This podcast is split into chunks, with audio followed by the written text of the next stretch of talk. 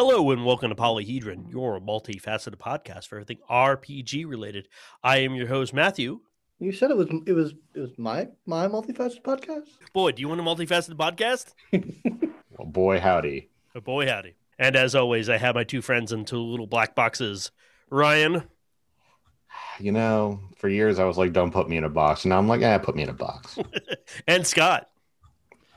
Aren't we all in a box? I don't remember a time when I wasn't. Are we all just defined by... As of time of recording, in 2 weeks, I'll have been in lockdown for a year. Jesus. A whole year. Don't get me started, man. I'm sad. It's very sad. This is a very difficult time. And I'm literally one of the most privileged creatures that has ever existed on the face of this earth, and it's still a tough time. So I can only imagine what it's like for real people. Yeah, because Ryan secretly is not a real boy. Everyone out there sure doesn't feel like it sometimes. Yeah, I've always been in this house. I don't know what you're talking about. You know every. By this point, you should know every inch of your house. Like just I've always stem to stern. Better than I. Yes, sure. So, Scott, how has your gaming been? My gaming's been great. We wrapped on D&D. We wrapped on Arc, Inc. Yep. Holy fuck nuggets. Yeah, no, it's a wrap. It's a full campaign. Yep. You did the whole book? The whole book. The whole book. And it was super fun. Like they really made a very interesting like final showdown. You guys had to give relationship advice to a crow. Yes. Oh, wow. And then I won't spoil it, but we used a Benny that we had, and John brought he had a clutch decision on that one. Oh yeah, well he did the thing that I put the trail of breadcrumbs for you to do. I promise you I wouldn't have thought of that because that's not how I think at all. So good on him. I honestly can't imagine anyone not having done what he did. I put it out there like, here's the thing, and there's the thing, and oh, look, here's the thing. But anyway, so that was good. Star Wars is going good. We're still trying to wrap Blood Covenant. We'll get there. We'll get there. I'm actually decently, now that I'm in like the third and final stage of editing, it's coming along like... Yeah. Music and sound effects is actually fairly easy to do. Yeah, it's the editing and knowing how do you want the conversation to sort of clip together, exactly. And like cleaning all up, all like the stammers and the ums and the shitty like. So and sometimes having to like craft a sentence out of multiple sentences because they don't work as recorded. But we also apparently have a very nice logo. Yeah, that's a cool one. We'll see how that works out. So yeah, I'm looking forward to all that good stuff. So probably early spring will be the release of Blood Covenant, and it's 11 episodes total, just with all editing, all those three role playing sessions that are season one just turned into 11 episodes. Yeah, so that's season one, but that's not everything we've. That's not everything that we've done. There's so much. Season two would be the remainder of what we've done. Once we wrap everything up, what might come, and apparently it'll give you a nice long run of a series. As for Star Wars, thank you for asking, Matthew. Yeah, Ryan, gaming, yeah, go. There's going to be Star Wars forever, children. Don't worry. Mm-hmm. Matt's been telling me we have years. Yeah, so we have been running since just before, like a month or two before the pandemic started. Yep, you started January of last year. Yeah, so we're over a year in, and we're only on, like, releasing episode 19 out of... It not only gets us into March or April of last year. I feel like the listeners haven't even met a certain someone yet. No, they have not. Unthinkable to me because of just how important that certain someone is to the story. I had to remind when I was editing a couple weeks ago, my wife, Linda, was like, hey, you're editing, right? It's like, yeah. It's like, when do you get to this or how we met them? I was like, oh, we got to do this. And then I stopped myself and went, no, we have to do this, then this, then this. Then we meet them. And she's like, really? I was like, yes, we're not even anywhere near there. So I'm going to probably have a good year's worth of Patreon content just for Star Wars alone. Dear listeners, If you tire of it, let us know. Yes, please. And we will try to we will try to do some other stuff as like side stuff, because additional things. Well, once we get to a good point, if people are really tired of it, I will still release it, but we will do more things.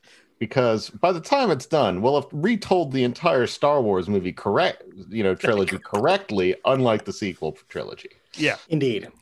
I realize now, upon hitting certain Maggie Mae Fish and Jamie Loftus released SSCC. I watched that today.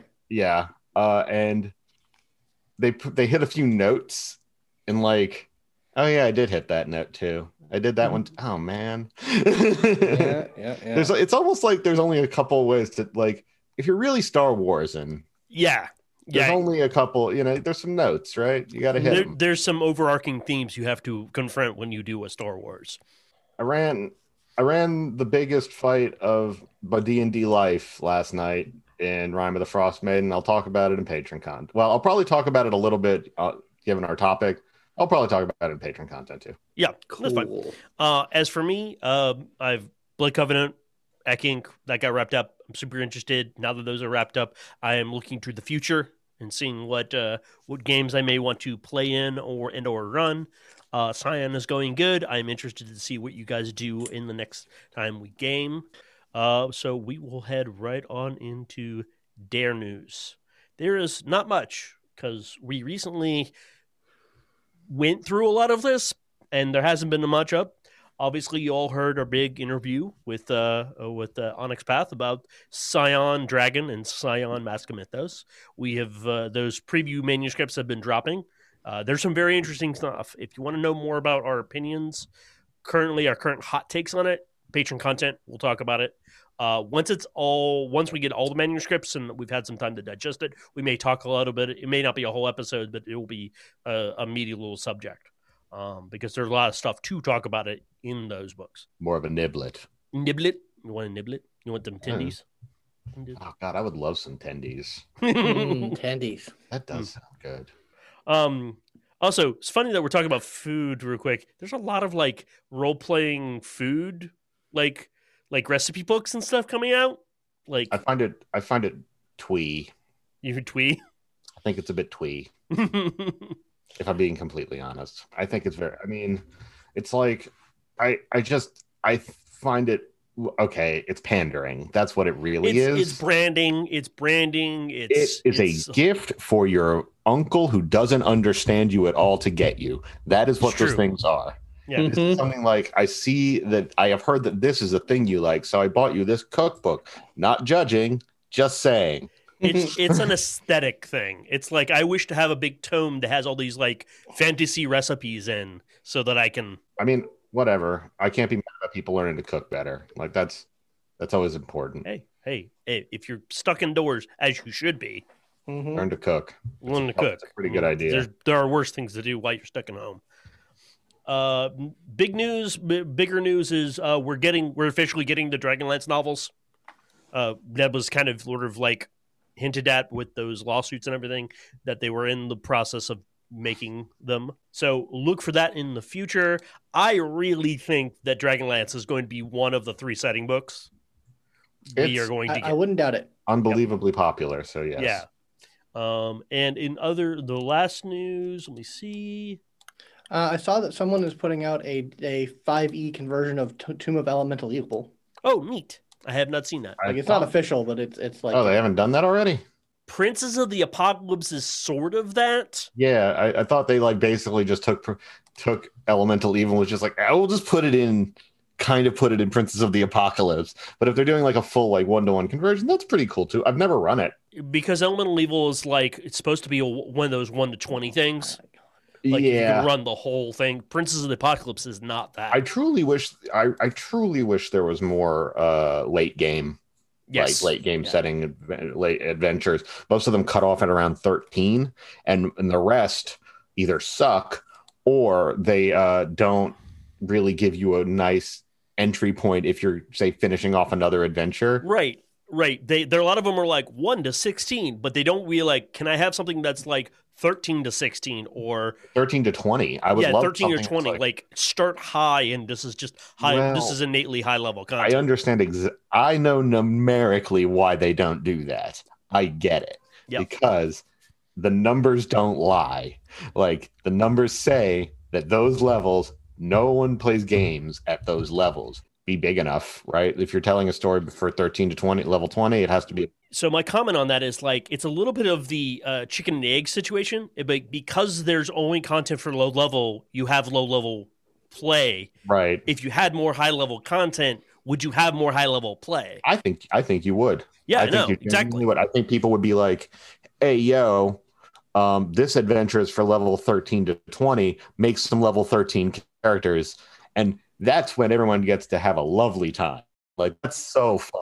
The only place that I know of that you can do high-level content and sort of like piecemeal is AL stuff, is Adventures League.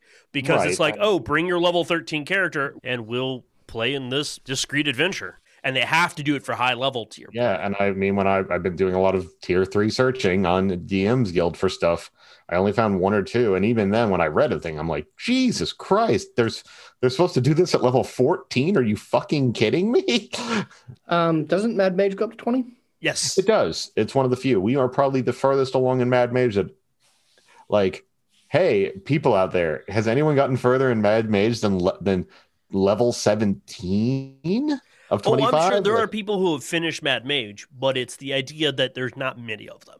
And if you've gotten this far, you're probably going the distance. Like, well, I'm certainly hoping that if we get a Spelljammer or a Planescape, that Planescape I think needs to go up high because you're dealing with some shit in Planescape. Yeah, actually, the adventure I pulled that I'm going to follow that I've kind of seeded and following up Rime, the Frostmaiden has Spelljammers and stuff in it. That's actually something that's interesting is because of D&D and it's long in the tooth and there's no inklings of like a new edition or a 0.5 coming out. Ian World is actually doing something called 5e Advanced, which is they're making their own OGL product that is basically got some pretty top talent writing it, which is basically their breakdown and rendition of like a more robust D&D 5th edition. I will look at that when it is done, because there's a couple of things that I feel like need to be like a few things that need to be easier to figure out, find, and do in that system. I'll talk more about that because this is real nitty-gritty shit. Yeah. And I could also talk about it as part of the discussion, which we should start now. We're going to go right into the main topic, everyone. We're going to talk about combat. Yes, we're talking about combat today. Scott actually had the idea for it, and I thought it was fantastic. I'm going to let him take it away so he sort of ease us into this. Oh shit, man! I'm just the idea guy. It's fine. I got it. Once I'm prepared, guys. Come on. Go for it. Right? Do it. Fly. No, so combat can be a tricky bitch. It is simultaneously like one of the most satisfying parts of the game, or can be, and like sometimes one of the most unbelievably frustrating, nail gouging, teeth gnashing. Well, I got in my own head because I'm like, wait, are you just thinking about D&D combat, you dumb fuck? Think about combat as a whole. Well, let's talk there. I mean, the first thing you think about when we say combat, a lot of people are going to immediately say D&D combat because a giant chunk of how D&D officiates itself, how it operates, is about combat. Most of your character abilities, combat. Look at the spells; almost all of them, like 90% of them, have combat applicability somewhere. So how about we talk about it this way? Let's get a little granular and just talk about some of the there's kind of like two important parts of combat, really. Yep. What order do we go in? Yep. Mm-hmm. And as a sub point, can that be changed? Yep. And two, how do I hit him? Yeah. How do I resolve the combat? And well, also, how do I take a hit? What do when hit? Also, yeah. third kind of ancillary point. Me not hit well. What do? Yeah. Mm-hmm. Well, it's we're talking about the resolution. What ultimately combat is in a role playing game. Because a lot of us are like, that is one of the main things. D&D has it, as I said, but other games, much later games, try to steer away from combat or try to at least give other aspects of characters more meat, more mechanics, to in order to officiate some sort of resolution, be that social or mental.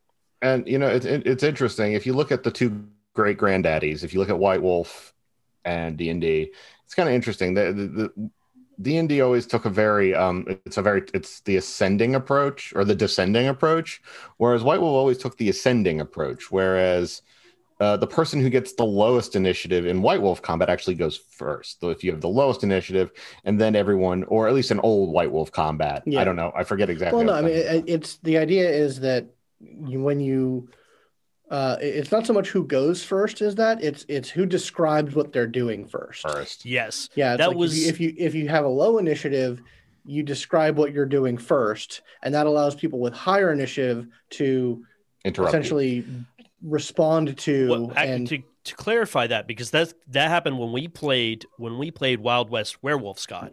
Mm-hmm. That was the thing that actually reminded me of how the game actually operates, in that most games like D&D are you rolled high, you go first, you go down, you keep doing that order. Where in the Werewolf game we were in is if you rolled low, you described up the chain of command, up the chain. Mm-hmm. And then when you you did another round where you were descending, yep. which is the high person, then I got to actually roll and do the thing that they were be able to do, which a lot of games don't emulate. Well, it basically gives you a double bonus for rolling high. Yes. Like, not only do you get to go first, you get to see what everyone else is doing before you decide what you want to do. Because if you're all like, okay, the three dudes have gone on that dude, they're probably gonna they probably got that dude. I can switch over to this guy. Right. Whereas, and interestingly enough, if you're the low man on the totem pole, you don't get to act as quickly, but you also actually get that information. You do get to see what everyone does first. Mm-hmm. You just didn't exactly get a say in whether you can be like first. Well, they got to get in front of you based on what you decide. Say, I'm going to go attack this guy. It's like, okay, he's going to go do that, but he just gets to act last. Yeah, and then of course we have D&D, which is just going down the list.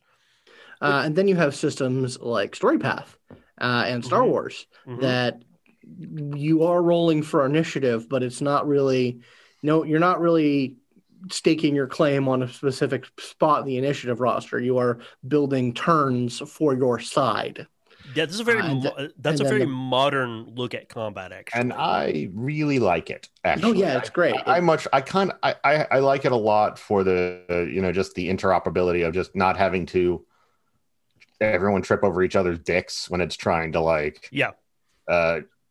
coordinate, essentially, like, because D&D, one of the difficulties is if you have a person who wants to try to coordinate with another person, it actually kind of screws the person trying to coordinate or out of their entire turn, essentially. Because holding your action is essentially like saying, like, I'm going to wait, and then you get to do the thing you wanted to do as your one single reaction. Mm-hmm. So it's like, okay, well, damn. You got to make it worth it. Well, that's the price you pay for coordinating, is you got to make it worth it, because you're going to eat up your reaction in D&D to actually be able to do that. Whereas in stuff like, I remember in the olden days in like Werewolf, not Werewolf, it's still White Wolf, but it was the Street Fighter game. You would actually have a speed, that was your speed number, and it then instead of going up the totem pole and coming back down, it's literally just like person at zero says what the hell they're going to do, and then you can burn resources. Just be like, nah, I just kick you in the face before you do that. That's a little bit like Exalted was in second edition. Is they had the tick wheel system,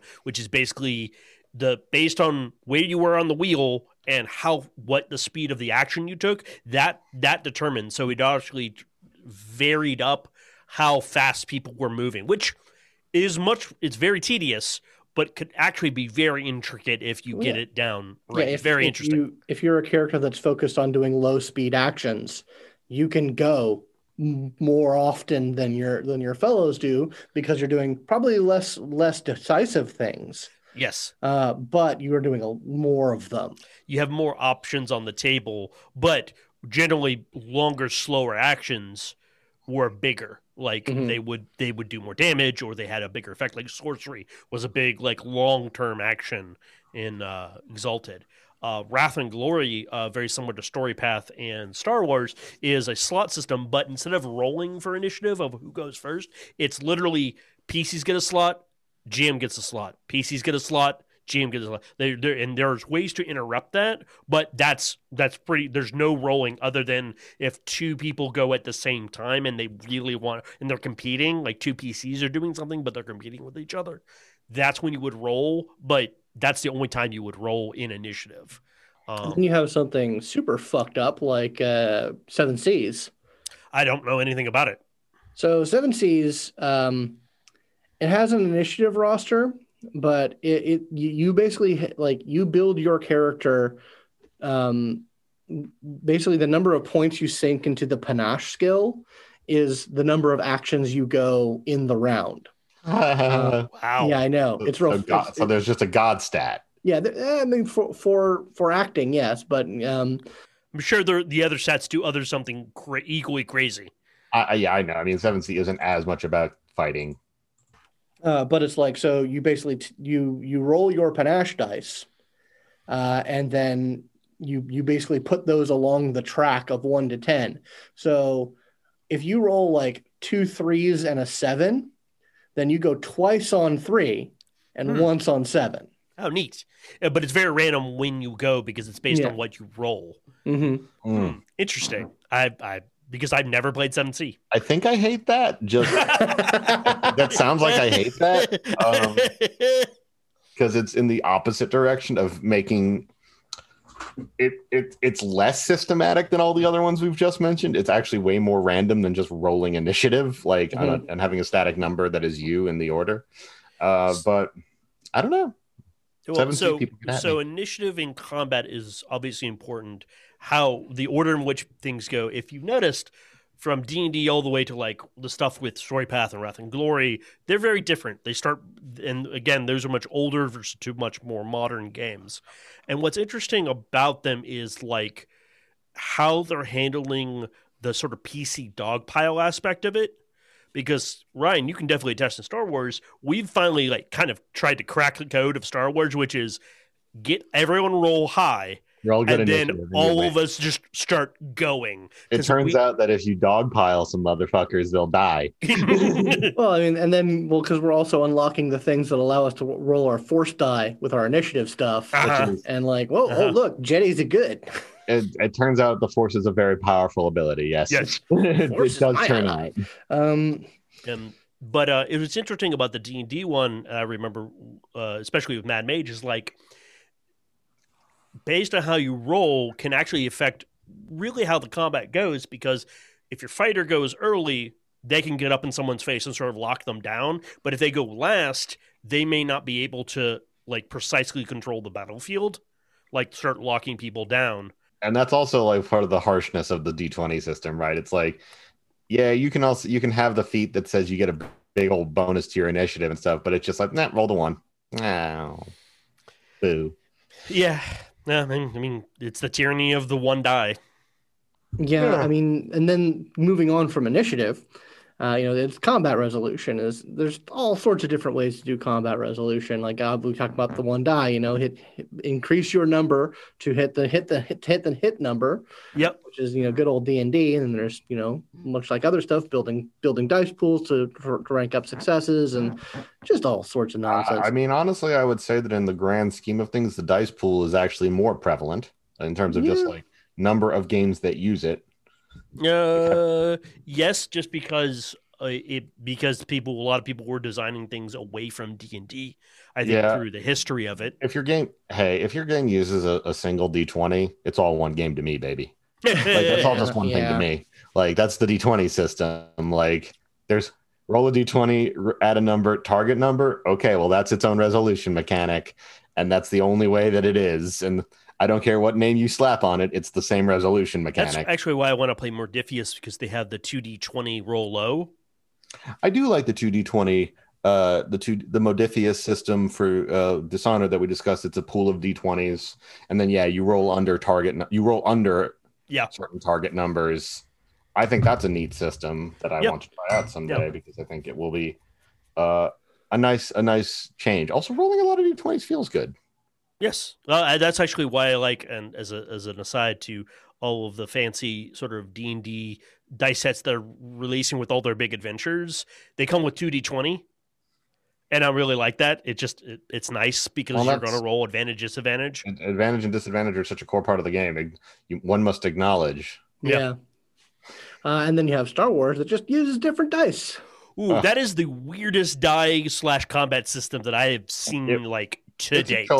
It was a choice for sure, because if you want D20 Star Wars, you can get it, no problem. Plenty of it. Game was fun. I played 5 years of it. It was soldiers are great. Turns out a heavy blaster rifle beats a lot. Takes care of a lot of problems. Power of gun. Go figure. Mm-hmm. But yeah, I mean, Star Wars just has its own weird resolution mechanic that sort of makes you succeed but not succeed, or fail when and also not succeed but also succeed a little bit. You know, you can do all those things on a single world. I would definitely comment that you can tell and because a lot of games are geared around action and action scenes, aka combat, you can tell a lot about how a game runs and what it's trying to tell you by how combat itself functions. Like. Mm-hmm. How much does it take in the book? How does it actually flow? How many choices do you have in combat? Like, when you have an action, how many things can you do in that action? That's, yeah. I mean, now if you want to talk, it's infinite. If you want to talk real oddball, you have something like Houses of the Blooded, which has two distinct combat systems. Yes. The first being the normal combat system, which assumes duels, one-on-one combat, and it is elaborate and systematic and ritualistic. Yep. As the duels in the end game of that game is, and then if you have more than two people in a combat, it switches over to the other system of combat, which is called mass murder. Yep. And it is quick, brutal, and deadly. And I'm guessing the guy with the bigger number wins on that one. No, not really. Everyone dies. Everyone. It is. If you are engaging in something that is not a duel, the likelihood of you and everyone involved dying just ramps up, or at the very least, getting very, very badly hurt. Yeah, because it's deeply discouraging anyone for ganging up on other people. Yeah, that is what John Wick is saying with that combat system is. Please do duels. This is actually how this game runs. Well, I mean, yes and no, because there are monsters in that game. Yeah. And there's no cultural decorum about ganging up on a monster, on an orc. Right. Because it's an orc and it needs to die. But they're saying that basically, but they're saying two things. When you're fighting other people, you should really be fighting a duel. But if you're fighting orcs, then it's probably going to be very brutal regardless, because orcs are terrible. Yeah. So there's that. And which also slides onto the other aspect of combat, which is LARP combat. House of the Blooded deals with LARP combat very interestingly, because once again, it's House of the Blooded. The primary thing is going to be a duel. And there are two ways that you can do that sort of combat in a LARP setting. One of which is you basically the in-game conceit is that you go through all the procedures to have a duel, and then you say these two warriors are going to go and prepare themselves, meaning they go into another room and they do tabletop combat. Yeah, they get all the adjudication out of the way, and so that when they come back into game, they describe everything and it doesn't waste anyone else's time. Alternately, there's an alternate system, which is the preferred system. You don't deal with dice or combat resolution at all. You just talk out how the duel is going to go, and do a little, like, they even recommend doing a little bit of like show buffer stuff, and like you just decide, okay, I win, but you look cool, and that way actually gets you a lot more style, which is sort of the in-game resource. Whereas if you do it, you know, by the dice, then you're bleeding style. Yep. But doing it cinematic and based on mutual agreement gains both of you a lot of style. And then there's just the narrative style, like we did the night in question, which yes. was basically no mechanics at all. It's yeah. just describe what you're doing, and right. everyone comes to a consensus. Hey, let's be cool. Yes, hey, let's be cool. Now, then there's also buffer combat, which oh yes, that is another thing to talk about. Yeah, it's another thing to talk about, just because then you have the physicality aspect of it. Well, who goes first is decided much differently. Yeah, it's a do we want it? It's always the are we doing this? It's like or who gets the jump on someone or they're coming. Oh, they're coming. Oh, God, they're coming. Oh, yeah, no, he's in my room. Yeah, or it's that little fast kid, skinny fast kid that just, and it's like, okay, well, this is happening now. Or maybe the big bad comes into town on a talkie encounter, and you get your group of Whomper Stompers together and surprise a staff member. Well, that does happen, too. Sometimes you Whomper Stomper the big boy, and they have to deal with it.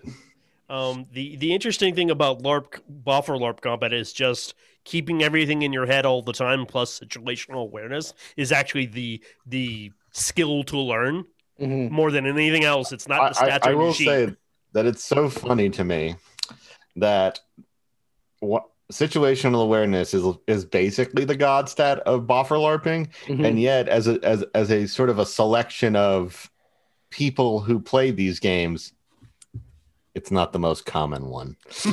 Yes. Ew. Oh, well there's physical situational awareness, and then there's social situational awareness. Oh, I just mean that there's a lot of folks at the LARPs we've been to that will stand directly in a doorway. Oh, yeah. Yeah. Does not get that you're trying to walk through it. Yeah. And no one can deny that that's true. Or you've seen it. What I typically have seen, and this is a little bit off topic, but it's a little bit of a dig too, is that most people think, oh, I have good situational awareness. Most people don't. Just straight up. Even people who are experienced at it, it takes a long time to really get it. And some people never do. I think how that works. It kind of helps if you do city driving, honestly. Yeah. City driving is actually a really good, like, get your brain up for buffer pretty well, because boy, oh boy, you have to become it kind of builds on the same stuff, the same reptile reflex. I mean, and also like running a LARP encounter, like combat encounters, is very different from statting out a battle on a tabletop. Oh, yeah. Battle on a tabletop is a lot of number crunching, stat building, and there's some of that in buffer, but like it's reading the scene, reading the crowd, and like taking into consideration who's coming if it's a module where it's only a few PCs, it's going, okay, what I originally intended was to be this. Do I want to continue doing this, or do I need to shift something? Well, it's much more agile. Like running a buffer LARP combat is much more agile. You have to have at least one person, especially if it's a big one or an important one. You should have someone watching things. Yes, they're not in the action. Yeah, I always enjoy that. Also, for buffer, more than anything else, you also go, okay, who's going to play this particular NPC? Yeah. Because I'm like, how bad do I want to make this encounter? Because you're like, oh, I'm going to go get the staff member who's really good at buffer combat. Do I give him the gnarly stats, or do I give him the weaker stats? Because I know he's that good at buffer combat compared to everyone else. I mean, it's a sort of... And that does require a very good a certain eye, right? Because you do need it. It's like I only know how good most of you are because time. Yeah. Yes. Yeah. And generally over time, people in staff and players are like, oh, this person is better at fighting like this than that person is. I mean, I have more than how that works. I mean, I am mildly maybe above average at boffer combat, sort of. Everyone's out of practice now. My back would explode. I don't know what will happen. I'm gonna have to be very careful. But back in the day, I'd be like, well, I want to make them. It's like more than once I've been like, so are we trying to like make them sad, or are we trying to not make them sad? Is the is the question? It's like they're like, try not to make them too sad. I'm like, okay. Yeah. Well, okay. Combat, you can also use combat, in both arenas, LARP and tabletop, as a sort of a narrative spice as well. Mm-hmm. How you want to tweak the mood of things. Like that's very in LARP, that's very important. Like I can recall a significant instance when we had one of our overnight one days for Fractured. It was the fall of the Four Monarchies. Yeah, and I was very much in the PC camp for that game because I had some stuff to manage, but I had a walkie-talkie, and okay, there's been a bit of a lull, and people are sort of feeling antsy and anxious. Some of them are getting too complacent, so I could literally call in airstrikes. Yeah. It was just making work for me, and I hated it. I know. Well, because there was just one instance where it was like there was a palpable lull. It was a palpable lull. People were just kind of like sitting on their hands and stuff. And I just called in and said they need an ass whooping. And maybe 30 seconds later, someone else got on the walkie-talkie and says yeah, Tanner just came into town. He just stood up and is coming for them. I think I know. He was literally, he was sitting down. He heard you, didn't even respond to you, but he's on his way. I can see that in my head. He was playing the literal representation of a physical representation of the fucking sword of Damocles. Yeah. So that was a great night. I'll put it. Yeah. I fought him all the way across that field. It was so tired. Combat can definitely be a spicer, sort of the flavoring of a scenario. I know we're talking a little bit more about boffer LARPing, but it's there's a social encounter. But as the social encounter is going, there is combat going on around it. But you have to keep talking. You have to keep socializing while all this is going on. So a kind of interesting differential that you'll find in a combat as flavor. I don't actually usually do combat as flavor in terms of a tabletop situation. Actually, right. The closest I've ever done to combat as flavor is the literal last time we played Star Wars. Mm-hmm. The fight was flavor. It had nothing to do with me trying to challenge you in any way. But in LARPing, it actually means a lot more when that sort of thing happens, because if you trounce the living shit out of some people, most likely you're being an asshole. If you who are so beneath you that it's, Well, that's the other thing is especially in LARP, combat can break out at any time. Yes. Because PCs are jumpy creatures that sometimes have their blood up and. We'll turn a combat encounter, like I said, into a talkie encounter into a combat encounter. Or, more than once I have tried to turn a combat encounter into a talkie encounter. That works guys, too. Guys, please don't do this, guys. You don't want this. This is something we can honestly talk about for a little bit. So your conversations are very interesting because in tabletop you can't. The reason you don't see combat as flavor, as we put it, is because once combat breaks out in most games. Everything kind of grinds to a narrative halt, and you're constrained by a mechanic. Whereas in boffer LARP, you're not. It is your physicality, your action, your speed, your decision making become immediate. Yeah, well, you don't have to worry about the action time of a monologue, right? Correct. You can be fighting and talking if you can handle that. Also, as quickly as combat can start in boffer LARP, it can end. Yes, it can stop. The two sides, and what's interesting is in tabletop, and this may just be my more recent experience because I've had to do a lot of it because I haven't had zero LARPs, is I see a lot of PCs switch on a dime to try to create a combat encounter into a social encounter because they're either mechanically they do not want to fight this fight or they feel that it's more efficient to resolve this in a social way than a physical combat way. Or if they're role playing and not just being murder hobos, might be more ethical. Yeah, it might be the ethically good thing to do. Goddamn ethics and get ethics out of my roleplay. Oh wait, never mind. I'm sorry I said that. There in Mad Mage right now, the ethical decision right now is to leave.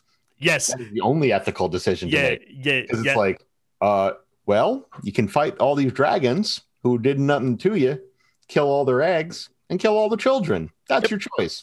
And that's actually why in Mad Mage, I'm constantly the ethical contrarian in the group because everyone is really good guy. And I'm like, no, I got to keep poking you guys. I got to keep you outvote me and we'll do what you want anyways. But I have to argue it. Matt, I know you want to kill those 20 Gith babies, but I know you want to murder them all in their cribs.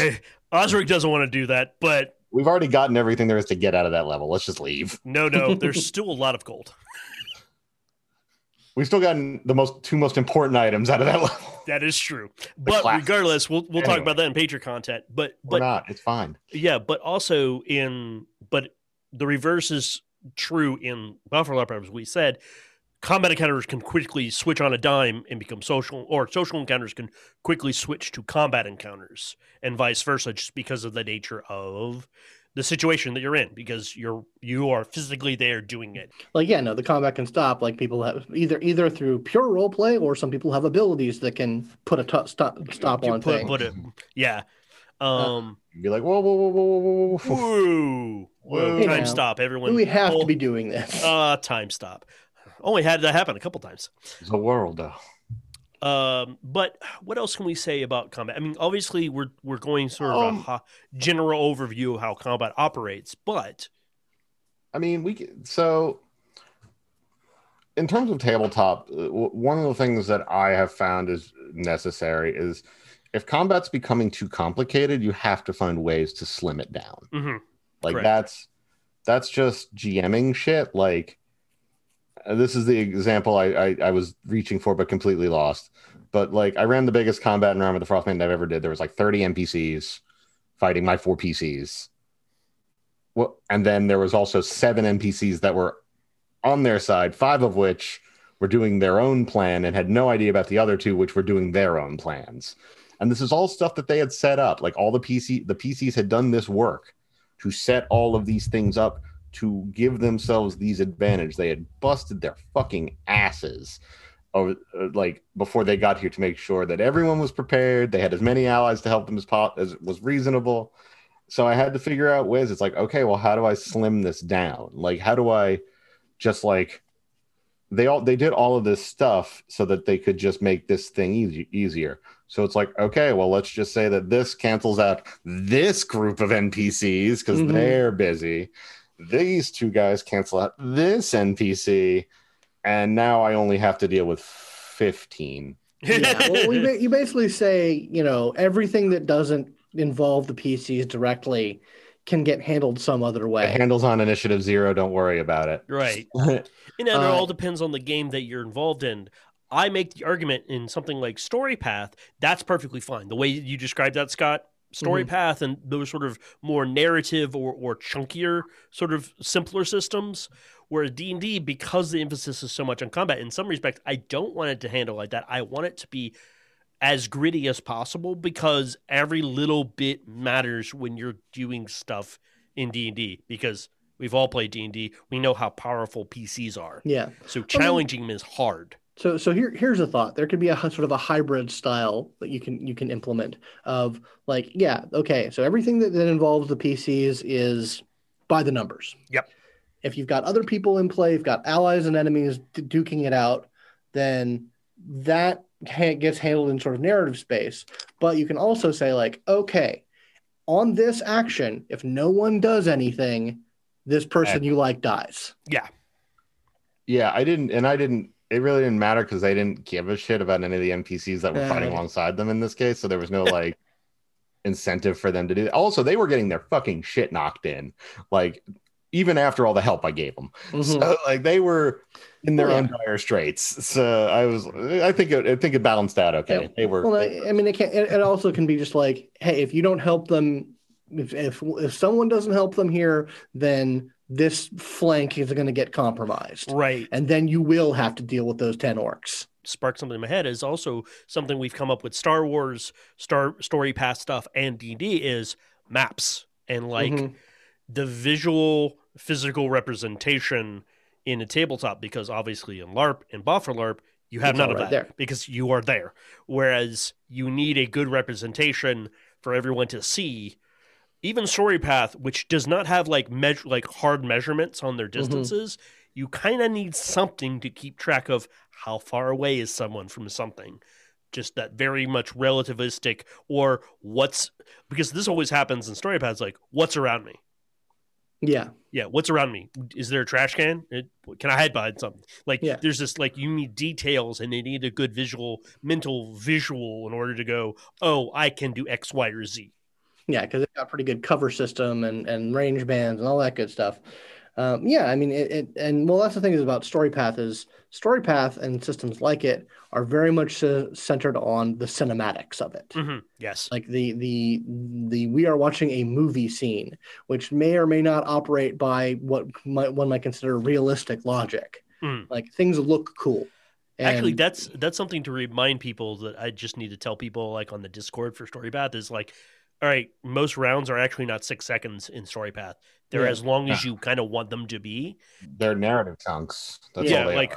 When people roll, it's not one action. It's like a sequence of actions. Or even in Star Wars, it's not 6 seconds. No. The only time I treat a round like 6 seconds, a turn, any of that shit, that's D&D only. Like that is, and it's very explicit in D&D. And that's, but yeah, in Star Wars, you know, we just kind of, it's whatever it is, you know. Yeah. Whatever the action is what it is, however long it takes. Because you're basically building movie scenes. Like you're building cool, like theater of the mind, but cool looking action scenes. And there are other combat systems. Like I just thought of it because I've been thinking about Mask of Mythos. Is Call of Cthulhu, which is if you're in combat, you probably did something wrong. Like there is something dire about to happen to everyone. Combat involved. As a punishment. For other mistakes you've made. Now there is a resolution that we have not talked about, or a style of combat that we have not talked about, which is single. Well, we kind of talked about it with Star Wars, but the style of resolution where each attack is each encounter is two people rolling off against each other. Clash system. Yes. Yeah, clash system, which. Modiphius' systems use those. The D20, the multi D20 systems and stuff. They're a clashing system, and V5 uses that as well. Yes, which V5 they have really done some work with that, because they have tooled their system where if you want to be down and dirty, World of Darkness 20th edition. Yeah, you want to do this point by point. You can do it, or. But with the exception of every roll is like if you're engaged with someone and they're engaged with you, then it's a roll off. It's not a one-to-one back and forth. It is this thing is happening at the same time, and whoever wins gets better. But they've also slimmed things down and given the storyteller options of we can resolve this scene in 3 rolls. Yeah. You did that once, and that happens. Spoilers, that happens in Blood Covenant. Where you do the 3 roll system, which is very interesting. Obviously, it's not as gritty. It's not going to take everything into account. But you know what? Sometimes it's only going to take 4 rolls, so just do the 3 rolls. Yeah, exactly. And it spends a lot less time thinking about it. Well, and it, like once again, that is a more cinematic way of doing it. It is about constructing a scene, a combat scene, as opposed to running a combat, where you use the dice to sort of guide where things go. And it puts a limit on things. Well, yeah, it's also what it is saying is we're going to put some randomness in this situation because these people, there's not one clear winner or loser in the situation. And so we need the dice to help us resolve this relatively equal conflict. Whereas something like, is it like a narrative where, like Night in Question, where we have to come to a verbal resolution of my character would do this, but I'm going to do this. Are you cool with it? You could stonewall me the entire time, but you're kind of being a dick if you do that. Yeah. However, that is one way of resolving because we just want something cool to happen. Whereas mechanics typically rolling and stuff, you want randomness, chaos in there to help change up or bring something unexpected to the table. Yep. And then you have systems like, well, you have a very unique system, which is Amber, which is not random at all. That is not a system, but it is a system. It is. I joke. Shut up. It's a system. I actually don't mind it as much as I did. Again, I would like more crunch, but it's a very old game and they expect that. Yeah. Like there's all different flavors of combat, from the super gritty to the super narrative, and it's what type of game you're running, and what are you going for tonight? Yes. Like what flavor are you trying to hit tonight? Are you doing superheroes or are you doing Saving Private Ryan? Yeah, exactly. And it can be different from session to session. Yeah. It can be, the combat that's in the middle of a tense negotiation is very different from, we have to take this building. Yes. Yeah. Like it's a very different thing. And it can be, and same set of characters, same general situation, but there's going to be a very different mood for both. And just because we say, quote unquote, combat, we also mean in general, any sort of like broad resolution system. So a social encounter can be, quote unquote, combat, a mental investigation, or a chess sort of like NPCs and PCs moving pieces around can be a combat of sorts in a more of an abstract way. And some games try to emulate that and try to give that, so those sorts of actions more meat in order to give them a weight of that traditional role-playing combat does. My Mind Palace. Yes, My Mind Palace. Yes. And so combat, and you nailed it on the head, Scott. It's really about the theme and the feel that you're going for. Obviously, the game you play, if you're playing the game as written in the book, tells a lot about how what to expect, what the flavor of it should be. Call of Duty's more gritty. If you're trying to like run a social encounter in D&D, it is a little more challenging to get it to make sure it stays that way, right? Yes. Right. But, yeah. Because the whole world looks like a nail, and everyone's got hammers in their bags. That's actually I was listening to WebDM, and they were actually talking about how when rolling social encounters in D&D and stuff, they should operate a little bit more. There should be more granularity. One roll doesn't solve all your problems. Mm-hmm. Type of thing. Oh, I'm talking to the king. You're not going to convince the king with one roll. Especially if it's like a very desperate or dire situation where he's very resistant to doing what you want him to do. It's not going to be one roll. It's probably going to be a sequence of rolls, and it's all going to funnel into how you approach the situation. And that will give you an end result rather than just rolling once. Mm-hmm.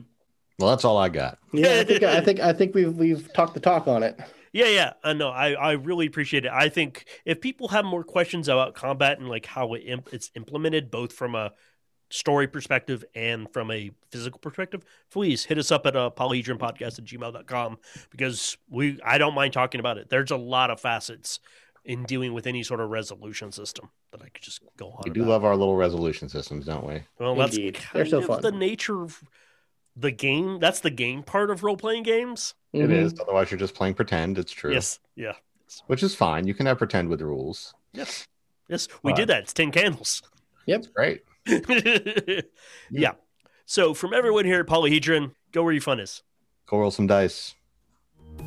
Hello, everyone. Matthew here. If you enjoyed the show, you can always contact us at polyhedronpodcast@gmail.com, as well as at polyhedroncast on Twitter. And if you want to get in touch with me, I'm at Divis Malkab on Twitter. And I'm at Arjuous, R-J-U-O-U-S on Twitter. And if you really want to show your support and get some extra content on the side, head on over to patreon.com/polyhedron.